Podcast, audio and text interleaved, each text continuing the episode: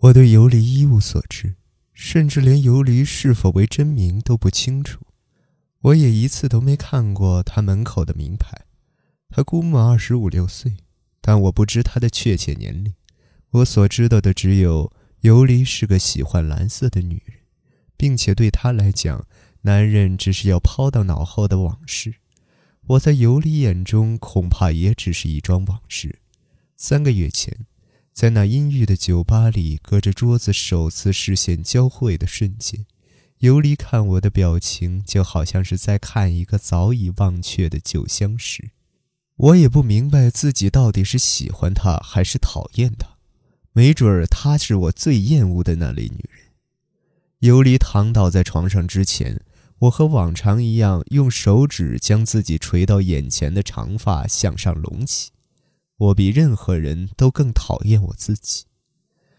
差三分钟到下午一点时，他走出家门，打了辆出租车去银座，进入 M 宝石店，看了将近半小时珍珠之后，什么都没买，走出店门，在 M 路和 H 路上盯着橱窗缓缓踱步，中途进了一家名为皮拉特的高级名品店，六分钟后出来。他这样子给人的感觉就是漫无目的的扫街购物，消磨时间。两点半，前往日比谷公园，整整一小时十五分钟坐在长椅上无所事事，丝毫看不出有在等人的迹象。他换了两张长椅，听了大约二十分钟的户外演唱会。三点四十分离开公园，走到树记桥屋后，在 H 公寓前打了出租车，回家。到家时是四点十二分。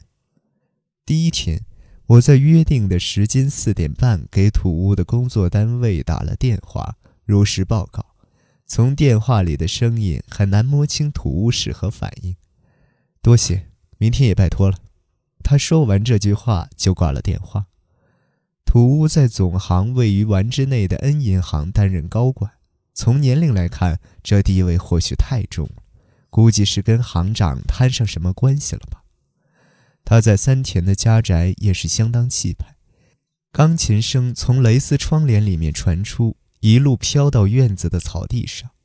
不论是工作所在的丸之内的二十层玻璃外墙大楼，还是豪华的家宅，优美的钢琴声，都与看起来像一名勤勤恳恳晚年基层员工的土屋丝毫不搭。这个男人所拥有的一切都跟他自身不相称，而土屋拥有的事物中，跟自身最不相称的就是他老婆了吧？土屋沙狮子比照片里更加丰腴白皙、雍容华贵，一头长发与花色优雅的连衣裙摆一同飘摇着，走在银座后街，仿佛走在纽约第五大道一样。他的步伐舒缓而宁静。就像踩着红毯行走的明月。当他走过 M 路上的街角橱窗，看到玻璃上映出的自己，而一瞬间驻足凝视的时候，直觉告诉我，这个女人肯定有丈夫之外的男人，也许只是不天天见面，但肯定有一个丈夫之外的男人在与她幽会。第二天，她打电话联系了一个人，并与前一天一样，不到一点时走出家门。一直走到站前路，才打了辆出租车。我一时之间打不到车，还以为刚有眉目就要跟踪失败了，没想到挺走运。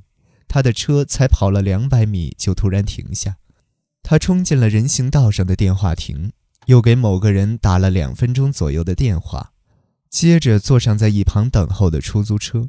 我这时已经打到另一辆车，坐进车厢了。他的车进入一号线后，去了羽田机场。既然他不是去旅行，就肯定是去接人。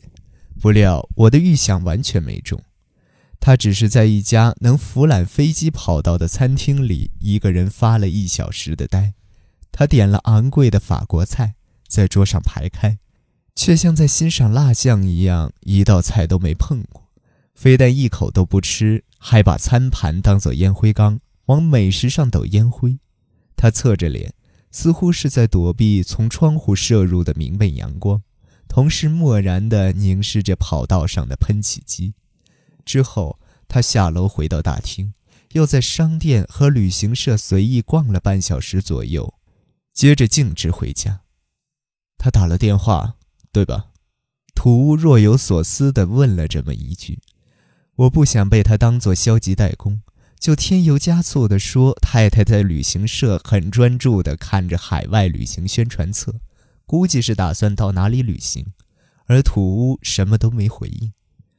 接下来的一天，土屋沙狮子去了六本木，继续在各种店铺闲逛。他毫无目的性，只是茫然地四处走动，步伐与在银座时没什么差别。不知逛到第几家后，他在一间小小的珠宝店买了对耳环。我透过橱窗看到他支付了近十万元现金。他将旧耳环收进包里，戴上新耳环。从店里走出来，酒红色的大颗宝石与他那贵气的脸庞很是相称。可是，屠杀狮子才走出店门一分钟，就以街角的玻璃橱窗为镜，将新耳环摘下，重新戴上了旧耳环。然后他将新耳环丢在人行道上，用细长的鞋跟碾压似的踩了两三下，接着若无其事地继续迈步向前。当天的报告里，我唯独没把这件事说给土屋听。我捡起了那副耳环，当做礼物送给了尤里。送我这么贵的耳环，这是吹的什么风？相比喜悦之情，尤里的语气里更多的是一种责问。他怒目圆睁，仿佛在说：“我不想有身体之外的关系。”只有这样的瞬间，才让我觉得游离这女人还挺上道的。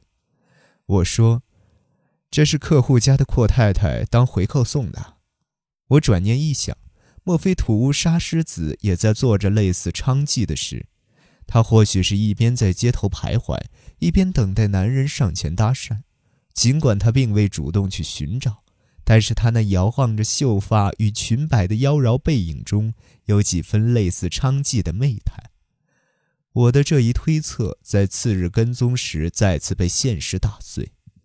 星期四，他坐上出租车以后，只是让车子在首都高速公路上来回兜圈子，持续了超过两个小时，最终一次都没下车，直接回家。到底在搞什么鬼啊？我这辆出租车的司机显然是受够了。我仿佛能看到他是以何种表情坐在车上的。一定是茫然望着车窗外的风景，就像在日比谷公园望着阳光被喷泉水柱击散时那样，就像在羽田机场眼神沿着漫长跑道追随喷气机时那样。他只是在做一件事，纯粹只是在浪费时间和金钱。耳环也好，奢华的料理也罢，花完钱就丢弃，而这也是他唯一的享乐。简直就像个死期将至、只剩下人生最后一段时光与无畏金钱的老妇人。我对土屋杀狮子产生了兴趣，同时又认为应该从这份工作中适时收手。继续跟踪下去也不会出什么结果了吧？我对土屋说：“不，再持续几天吧，一定能查出什么的。”电话的另一端。